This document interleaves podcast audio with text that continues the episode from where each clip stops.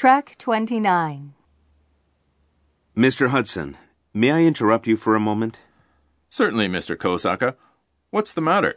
You know, I've been working in the personnel division since I joined the company, but I think it's time for me to take on different responsibilities. Sounds like you're hoping to transfer to a new division, right?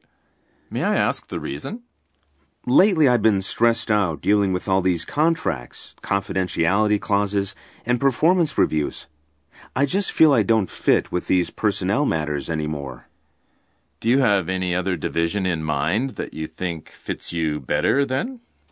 I studied marketing in college, and I'm sure I can contribute more to the company with my knowledge in marketing.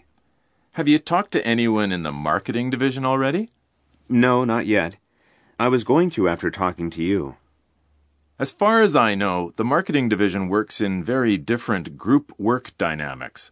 They require a lot of interpersonal skills as well as good understanding about team dynamics. Do you think you can handle all of that all right? I believe so. I perform better with others than alone.